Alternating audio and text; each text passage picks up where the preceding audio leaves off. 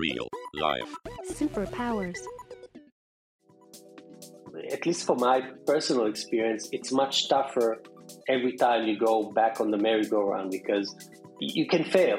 I mean, people would clap hands to you as you go up, and they would also cheer as you go down. And uh, the more you have to go down, uh, the tougher it is.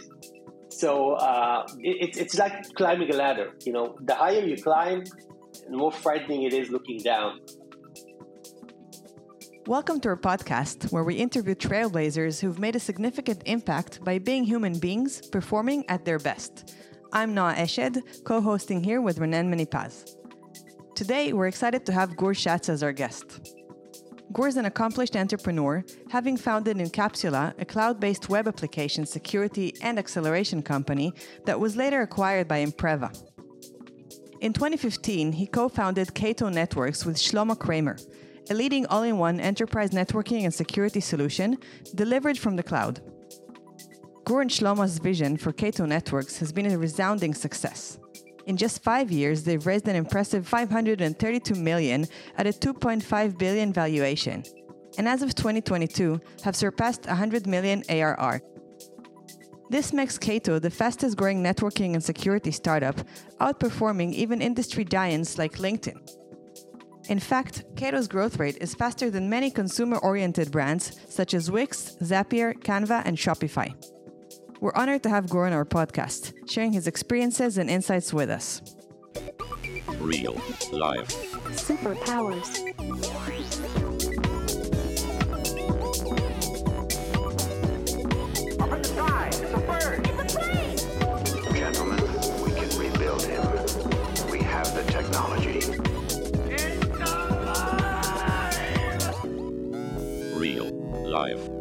Superpowers. Gur, welcome to Real Life Superpowers. Hey, Gur. Hi, thank you for having me.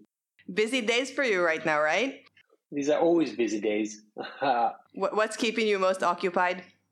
I think today what we're mostly focused on is uh, maintaining growth. Uh, as a company, Cato Networks is a company that is both growing and, and needs to grow as well. Because the market is a market that is becoming more and more monopolistic. There are fewer and fewer companies doing uh, the whole uh, platform thing. And it's, it's like that in every part of the networking as well as the security world. There is more and more around consolidation and doing more. So as a company, you really have the need to grow and expand your offering constantly and expand your market because everyone is going towards consolidation. It sounds like uh, you, like you're you're talking about a, a few. Uh, I won't call them monopolies. A few big ones. Like who are the the big ones that we're trying to take? Like you know that are that that are consolidating. Yeah, I think it's it's actually a something that we can relate to in our own lives uh, in the day to day. We want to consume less and less services that provide more. We want to have this holistic. I mean, I'm I'm an Apple user, so once you buy an I, iPhone, you know you sort of you get the Mac as well, and you get the, the the AirPods, and you get all these things because they work very well together. And I think that in the world of security, the trend was that things got broken up to many, many distinct, you know, capabilities, and companies formed around many, many small ideas, and uh, in the world of networking as well. And and basically, what we're thinking in Cato and the world, the, the, the direction that we're seeing the world consolidating into is consolidation. It's it's moving towards less providers providing more and having a coherent platform that allows you really to get simple, allows you to really feel in control of what you're doing. What does Cato do in a sentence to people not from the industry? Well, basically, if you imagine a company that's distributed, it has people working from home, that has data centers around the world, that has multiple offices, that company has a challenge of how to build a single network that allows everyone to connect to their applications and allows every uh, uh, person on the globe to be part of that network without losing the ability to secure it, without losing the ability to control it. Uh, and, and Cato addresses that challenge by building sort of a virtual network. Can think about is like a, a virtual network in the cloud that everyone's connected to and basically provide security out of the box, provide all sorts of capabilities and features. And it's part of something that's become uh, a, a direction that the whole industry basically is looking for. Is looking for the consolidation of all these conver- all, all these converged functionalities into something that's unique and and and, and streamlined, and hence the hence the need for constant expansion. And how did you come up with the idea? How did you end up founding this company? Well, we basically realized that uh, there is no way that organization can maintain uh, the, the, the number of environments that they had. Uh, we came from managing our own organizations and, and, and cloud services, etc. And we were just overwhelmed by the number of security products out there, the number of networking products out there, the fragmented nature of everything. So basically, as I usually say, you know, a company is always uh, founded on the idea that someone identified a piece of crap in the world. And we basically knew that the, the networking for companies uh, around the globe was, was crap. That was really a pain for everyone. And the core idea was that maybe now it can be addressed. Maybe, you know, there, there are lots of things in the world that we know are wrong, right? Every day we see them. Uh, but we don't think that they're solvable necessarily. The question is what happens now or why a different approach to something will help. And for us, it helped the fact that we were basically an inside, insiders on the security world, in the networking world. I operated a, a, a global cloud service. I knew how the internet worked. I knew that the opportunities were there.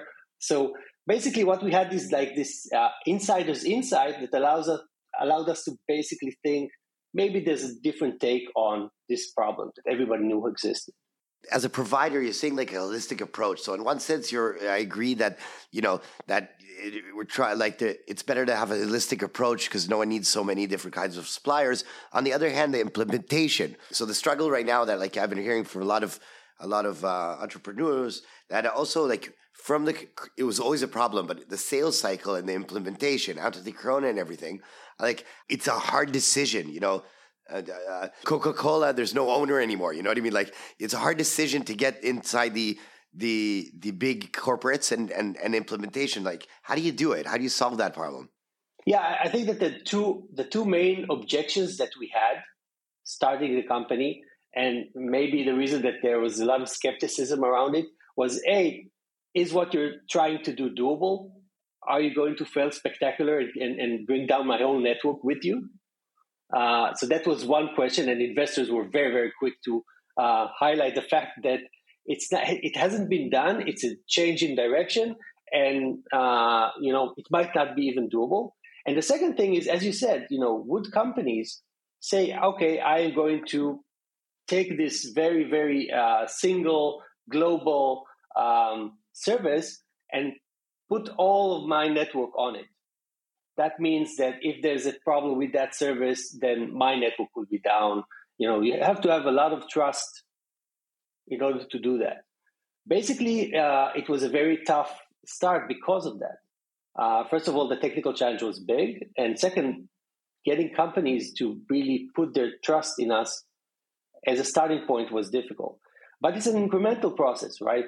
Uh, if you think about it, 22 years ago, when uh, there was a company called Salesforce.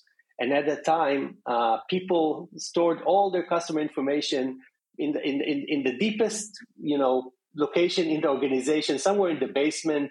Uh, it was the most protected asset. And then, you know, Salesforce came and said, you know, maybe you should put it in the cloud. And most companies, when they started, basically showed them the door very, very politely. Uh, and it took them it took them some time to get first the, the, the number of customers to accept this idea of having a cloud service. And then incrementally, they went to larger and larger organizations because the trust was sort of a, a, a process that eventually today, I think, nobody in the world thinks about storing their data in the basement because they know the basement might you know collapse in some locations so so basically uh, this is an accepted fact today and what we're seeing is that in the, in the, in the beginning, it was very difficult for us. It was very difficult to get these companies to put their trust in us. Uh, and we had to have referrals saying, okay, this is, this is stable. This is, you know, there's a lot of things that you can do with it. Because once they have this capability, they love it. they want something that's that's basically consolidating all the different capabilities that they had. They want something that, that allows them to organize the network. And at some point, uh, it was about four years ago, we got some uh, real market acceptance for what we were doing. What happened? So, what changed? Well, as usual, uh, Gart, the, the, the, analysts came around. Gartner uh, is an, uh, an analyst company, uh, a global analyst company, and, and, and probably the most distinguished ones in the enterprise space. And they basically uh, came out and said, "Hey, we have a great idea. We think that the the way that networking and security should be managed is this and that and that." And was basically the blueprint of what we were doing. So the good news was we got mainstream support from analysts around, you know, your vision is correct. What you're trying to do is the right way to go. And on the downside, uh, now that it's basically something that's published and it's an accepted norm, at least by the analysts, we're basically uh, in, in, the convergence point. Every major player in the networking and security industry is headed towards our direction. So we got to decide. But Gur, you're describing four years in which you have a vision and you go to work every day and this is with a team and you're developing something and you don't have the the feedback that you need from the industry and, on, and, and even opposed to that that you're getting actually zero or not zero but you're not getting much buy-in so what gave you the confidence to keep going and i guess also burn money and you have to uh, give answers to investors how do you navigate that and, and keep believing? Yeah, first of all, I'm not really a very confident person. I'm, I'm really uh, apprehensive and, and, and, and scared. And that's why, because uh, we, that's why we did the way, the way we entered the market, what we did um, was a trade off. Basically, when we started this company, we said, hey, this is going to be tough.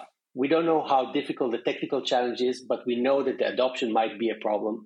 So what we did was was decide what was the minimum the minimum information that we needed. What was the diff- minimum product that we had, and try to launch as fast as possible. And again, uh, in, in, startup times today, it might have not been very fast. I mean, we had our first customers on the network within a year. So a year for a, for, for a startup, you most startup would say, well, a year is a lifetime. But for us, just getting all the data centers deployed and deploying all the network, etc.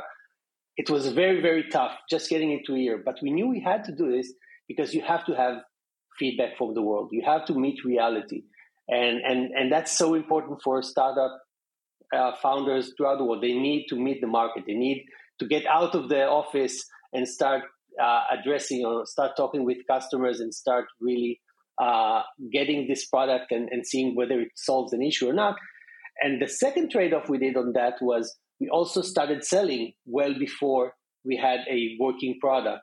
Uh, so our first installations were pretty embarrassing, and uh, we had we had to do that basically. We had to have sales before the product was hundred percent working.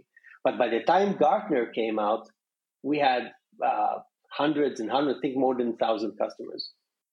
You say like you're not a confident person, okay? So uh, let's talk about it for a second, okay? Uh, yeah, you probably mean also that you're cautious. That means you're logical. Do you do you define yourself as a logical person?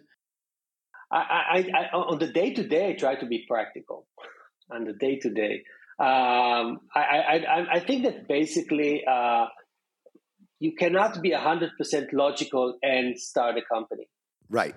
So that's actually the question there, because I say as like investors, uh, they, they do really like people who humbly like to talk about the worst case scenarios. Okay, so like on on one hand, it really builds trust. It's also uh, one of the best things to do, you know, as an entrepreneur is actually try to fight through those the tough and not being optimistic. Uh, which sounds to me that that you did that very well.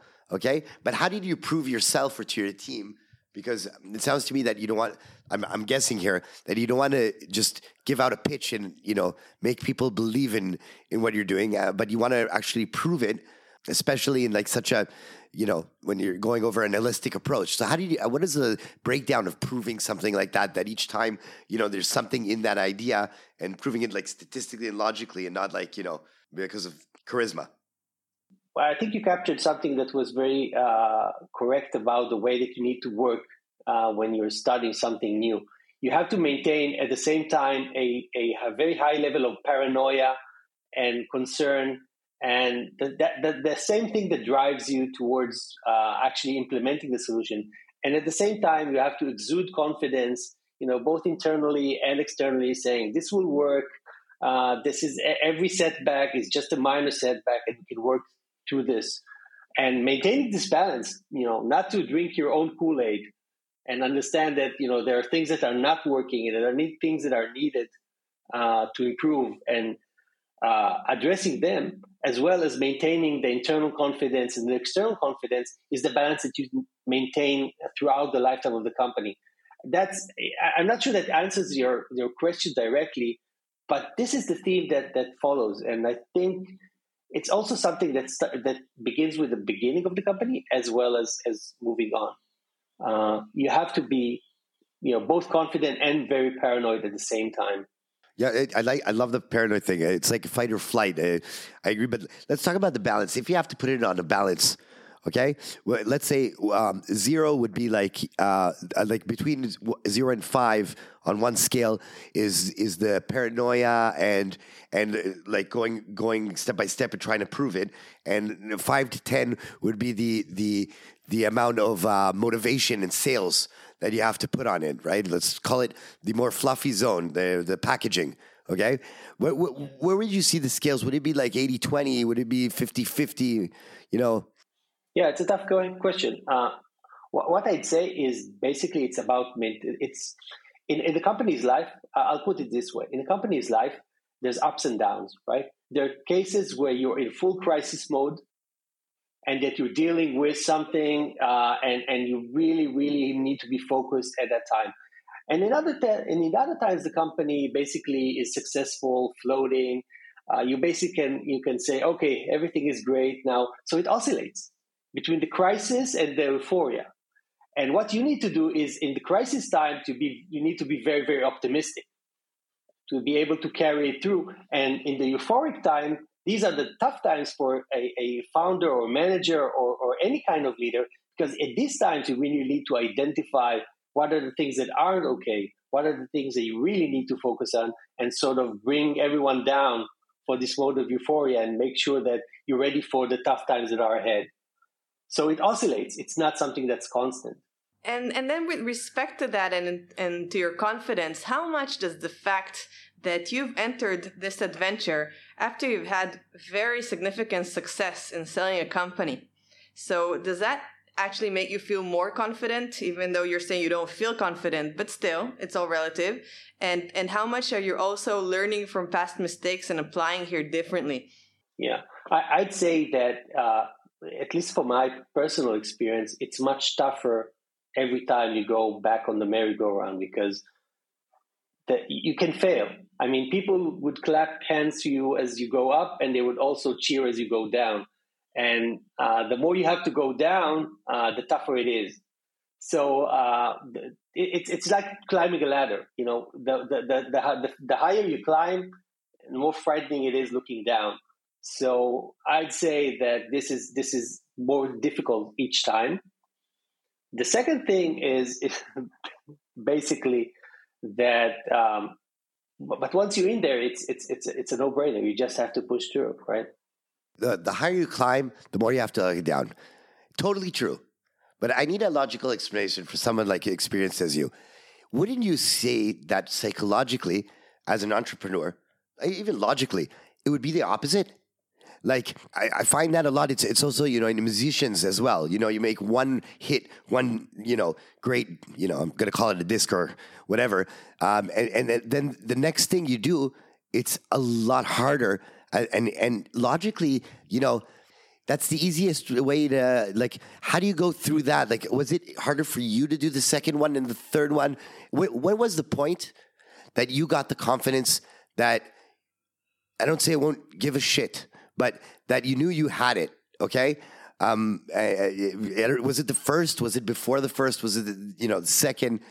Because you could have just gone and worked for someone, and I'm not belittling that, but just to add to what Renan is asking, like you don't have to do this, but something is clearly driving you. So going back to the previous question, so you learn from one time to the other. So you make less mistakes, and that allows you at least to, you know, uh, logically tell yourself that it's possible and you can do that and you should do that because, because th- there's things that you learn from one time to the other.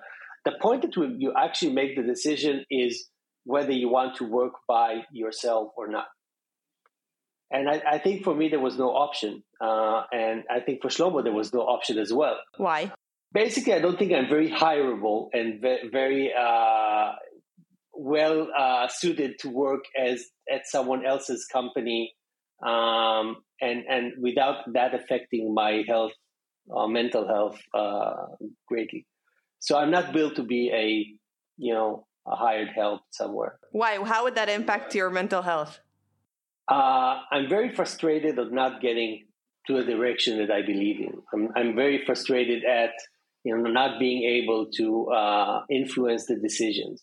So I'd say that's that's a big part of, of going going you know through this process. Were, you always a- like um, asking the question, "Why am I here?" and "Why am I doing something?" and like, was it a thing uh, like before you were an entrepreneur?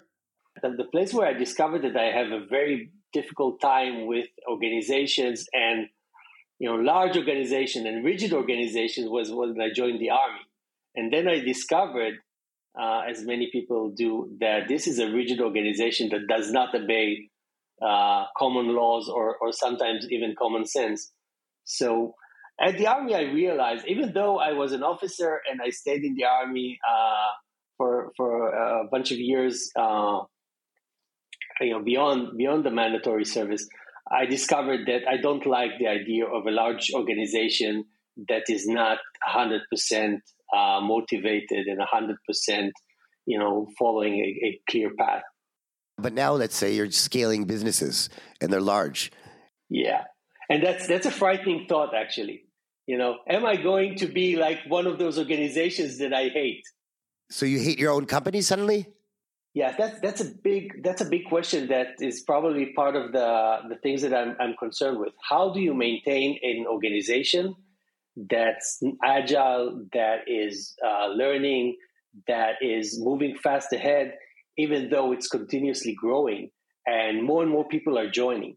How do you maintain this sort of uh, sense of direction and sense of intimacy within the organization and sense of purpose? when when it's it's a large organization. I mean, you have hundreds of lives. Everyone has their own agenda. Everyone has their own life and their own goals. How do you keep everything on track for that? And that's a big challenge, I think, for every organization. Uh, I, I'm, and I'm not saying that I have exactly the, the answer for how to do that. Obviously, uh, today I am at the, at the at the largest scale of a an organization that I ever managed. Uh, so you know, it, it, for for me, the the the path in, in business was you know start from alone in the room, moving on, you know, managing a few tens of people, and then back to the alone in the room, you know, start again, managing a few hundreds, and and, and back again. So I've never been to the state where Cato is today at the size of the company, and thinking about the future is is basically something that you know I can I can go on from you know this conversation and think about it more because we don't have the answers yet. Uh, I have some clues though. What are they? I think basically the the the difference in an organization that have the sense of direction is the fact that these are organizations that don't they, don't lose the, the the connection between the upper echelons of the organization and the people with the boots on the ground actually doing the work. There is if there is disconnect between what management sees, you know, and the decision makers and everyone, and actually the business and the, the process and the service itself, then the company loses focus. It's a it's a it's a it's a question of whether the the uh, head of the army knows what happens, you know, in the the regiment, you know, near the border.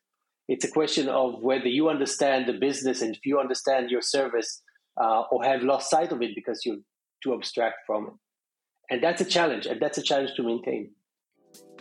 We're excited to be collaborating with the Israeli website CTech, owned by Calcalist, Israel's leading business newspaper. CTech is the gateway of the Israeli high tech to the tech world and vice versa. If you're not already a regular reader, we strongly recommend that you check out calcalistech.com, C A L C A L I S T E C H.com, to stay up to date on all high impact stories from the Israeli tech scene. It sounds to me that you love working very much. Okay. And the enablement yeah, because uh, people don't know this. Like, you know, when I was younger, uh, I didn't understand why there's business administration. I've just after I did business administration and I worked somewhere, at the end of the day, you become from a worker to enabler.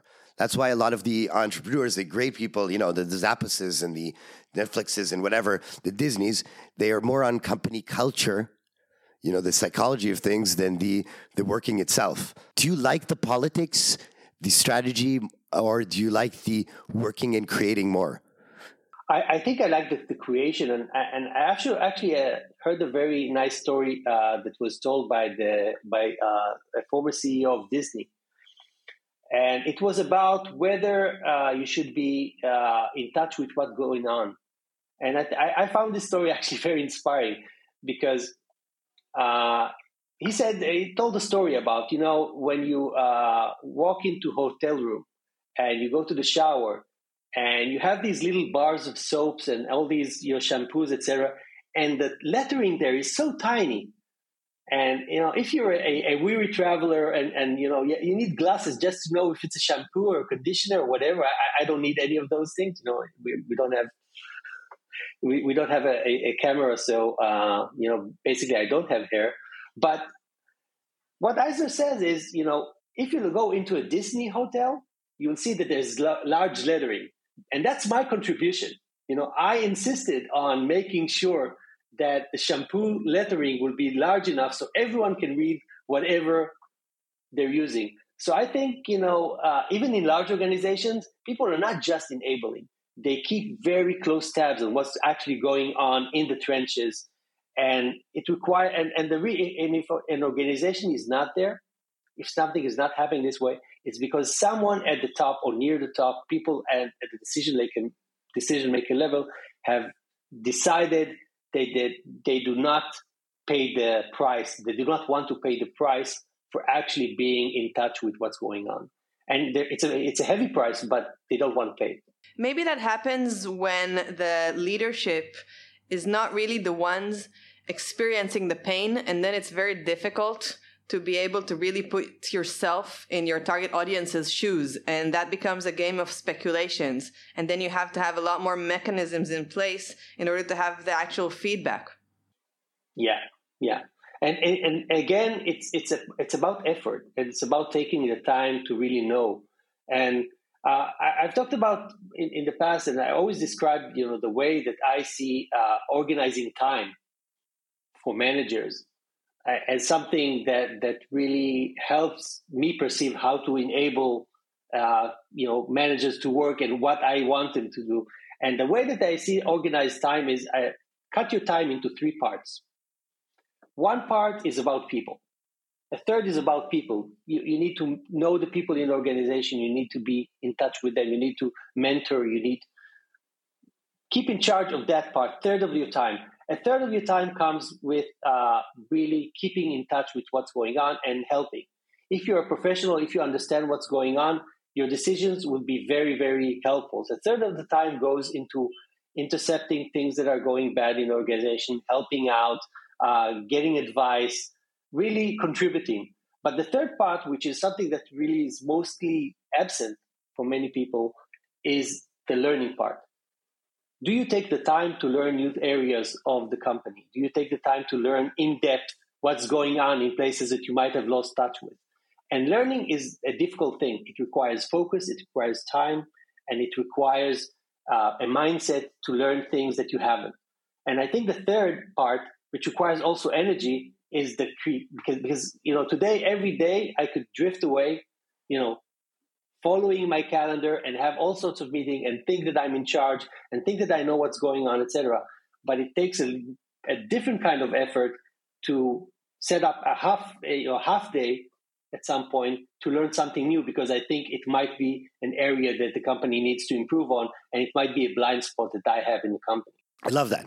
Okay, let's talk talk about time management for a second. Okay, so let's talk about the third to, to help, like you know, listeners, uh, you know, and actually me myself one of the biggest challenges. Let's let's try the dissecting that. Third of the time for people. Okay, so how do you define the third of the time? Because it sounds to me that a, a, quarter of the time should be to organize the third of the time for people because you have to think about how you know you know to maintain that so give me like a few tricks about about uh, every third of that you were talking about so first uh, when i talk about people i talk about hiring new talent so job interviews you basically don't own that part it's it's a, it's a calendar oriented kind of uh, engagement second is meeting the people that you work with and and using the forums that you have to basically do the mentoring and and talk with people. It's one on ones and it's uh, it's it's small meetings in which you basically try to build a team.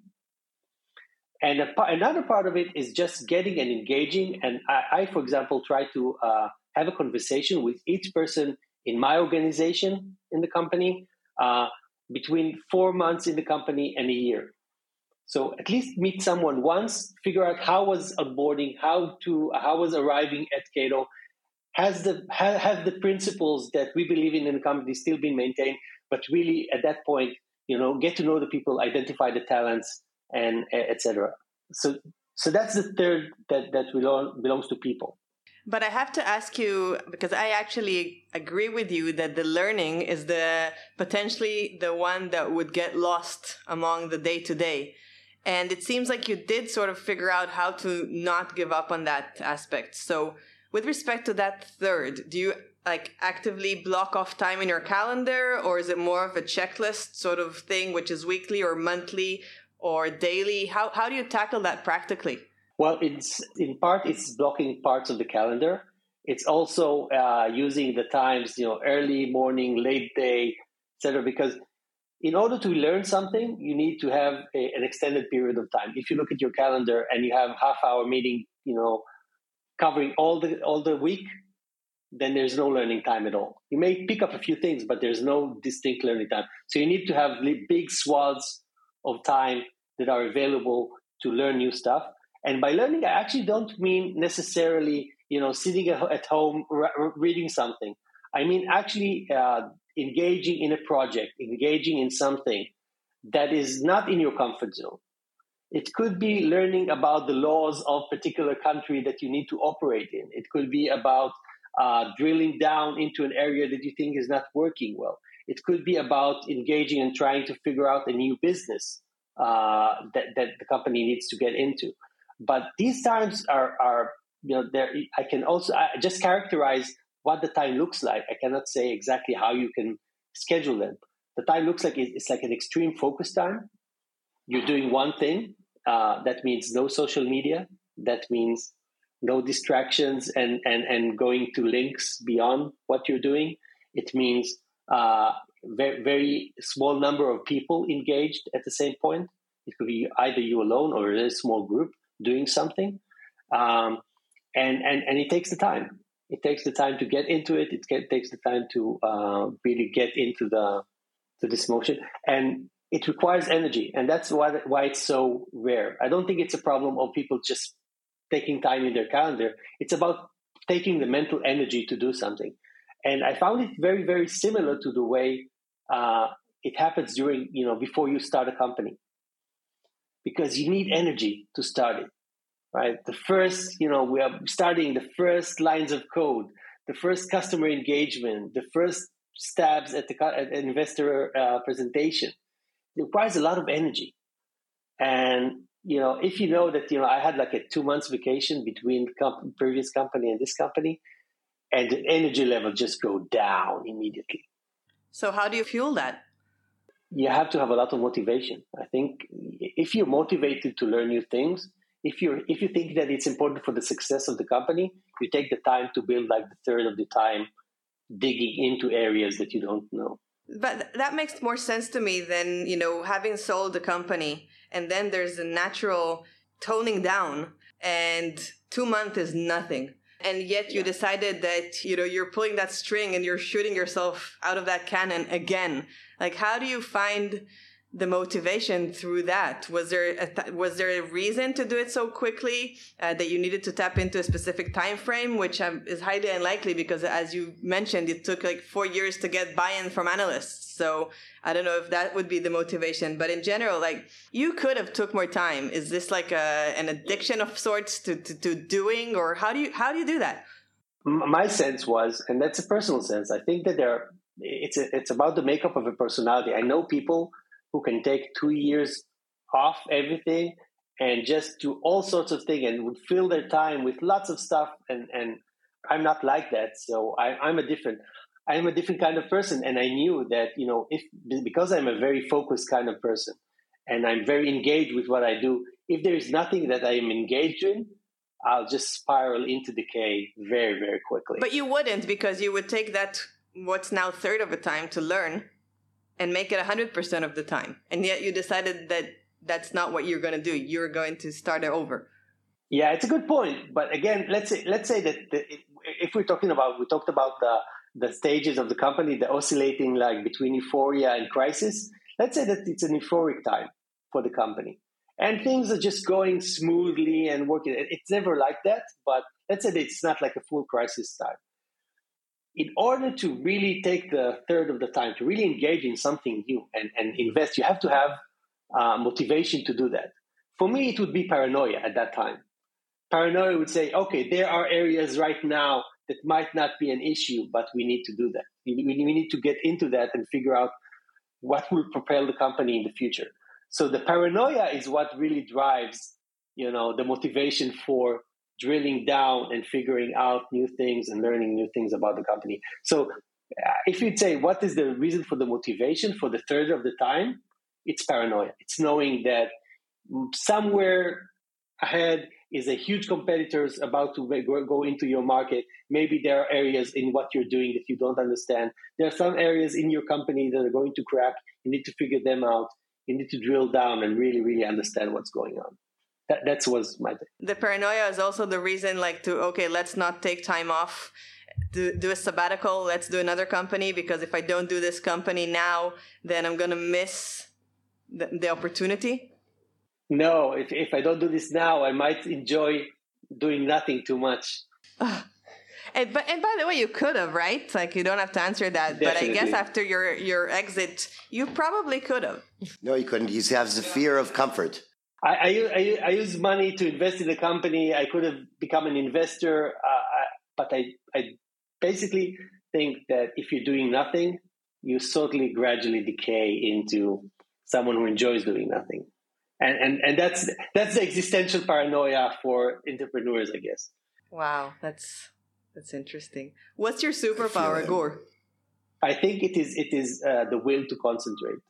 If if if I take this so sort of summarize this conversation, uh, it's the it's the will and the desperation that you need to gather energy to learn something new at the same time that you could have just drifted on the calendar and basically have everything running smoothly. Would you call it self discipline or would you call it self reliance? I'm, I'm, more I'm more inclined toward discipline than reliance, uh, but uh, I, I don't know. I don't know. It's it's it's really every every project and every undertaking, and I think you know someone who tries to practice it, I can offer a warning. Going after every new project, digging into every new thing, is is a struggle. You know, it's it's it's a, it's a time of great uh, you know personal difficulty when you commit yourself into something that would basically uh, take away. You, you, need to expand because none of your other chores is going to go away, and you need to be constantly focused on two things. So doing that is is something that requires a lot of uh, personal work to do but I think for companies and for, for organizations, for people, it's something that's worthwhile to do, to worthwhile to try. And, and what would you say? By, by, the way, I am completely buying your humility. Like you know, sometimes people uh, are are sort of actively, I think, trying to be humble. Uh, but I'm I'm really sensing that you're a humble person, uh, and and and I'm really impressed. And and I'm wondering what your what you would you say your weakness is, your kryptonite. Um, no, that's a difficult one. Um, I think that again, uh, my kryptonite would be exactly the the thing that I fear. It's the fact that I know that I'd be very comfortable. You know, my wife tells me you should never, you know, you should never retire because once you retire, you'll basically be content in doing as little as possible. And and I think the kryptonite is that the fact that you know it's really appealing. Doing nothing is really really fun, and I enjoy it very much. I waste my days away, you know, in a heartbeat if I'm not paranoid about something, and and and, and that's something that really really is, uh, you know, a weakness of mine, I guess. It's really interesting. I'm, I, I'm, I really appreciate also the honesty, and I'm like I really understand people working for you. There's uh, there's something beautiful like uh, that that we find a lot when we ask the question about superpowers and weaknesses. We find that usually the superpower is also the weakness, um, because you know there's yeah. like we have this theory both of us that you know it's all an energy. You can be jealous, which is a negative energy, and you can be competitive, which is a positive energy, and it's the same basic you know course source. And uh, on on your sense, you know what you call paranoia. Which, by the way, um, uh, total honesty, I'm very paranoid as well. It doesn't mean that someone's not after you. You know the sentence. So so. Uh, um, the, the paranoia is is is the self. That's why I asked about self discipline because it's self reliance, meaning that you always have to put yourself in alert all the time, and also you know that the the bad cause is that you can't you know you don't want to let go as well. You know and um, you know from the fear of something happening. So I really feel you on the honesty and and like I really believe that honest entrepreneurs right now not only help, but it's kind of magnetizing because of all the you know fluff that's out there. So like I really appreciate the honesty as well. I can totally understand why investors and investees and employees uh, would uh, love working for you. Thank you very much. And uh, but I, I, really think it's it's true uh, that if you think about the, the, the successful people, etc., there's nothing special about them. And I think that it's it's it's being well researched by this time that the the real criteria with success and achievement in, in most areas has nothing to do with genes. It has nothing to do with miraculous birth. Has nothing to do with uh, something that you came into the world with. It's all about hard work and really the effort to do that. So I think every entrepreneur that says to himself or herself, you know, I'm not up to this, it's not something that I can do, it's absolutely something that's possible if you're willing to put the effort and the concentration into it. Thank you so much for saying that. Uh, I think it sort of uh, summarizes everything that uh, we're trying to convey in this podcast. So, so thank you, and thank you for taking the time to talk to us. And we wish you all the best. Thank you very much. All the best. That's all for today's episode. We hope you enjoyed it. If you did, please consider subscribing to our podcast so you never miss an episode.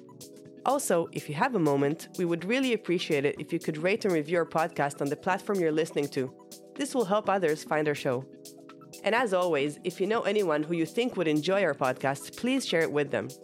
Thank you so much for listening. We'll be back as usual on the first of the month. Real life. Superpowers.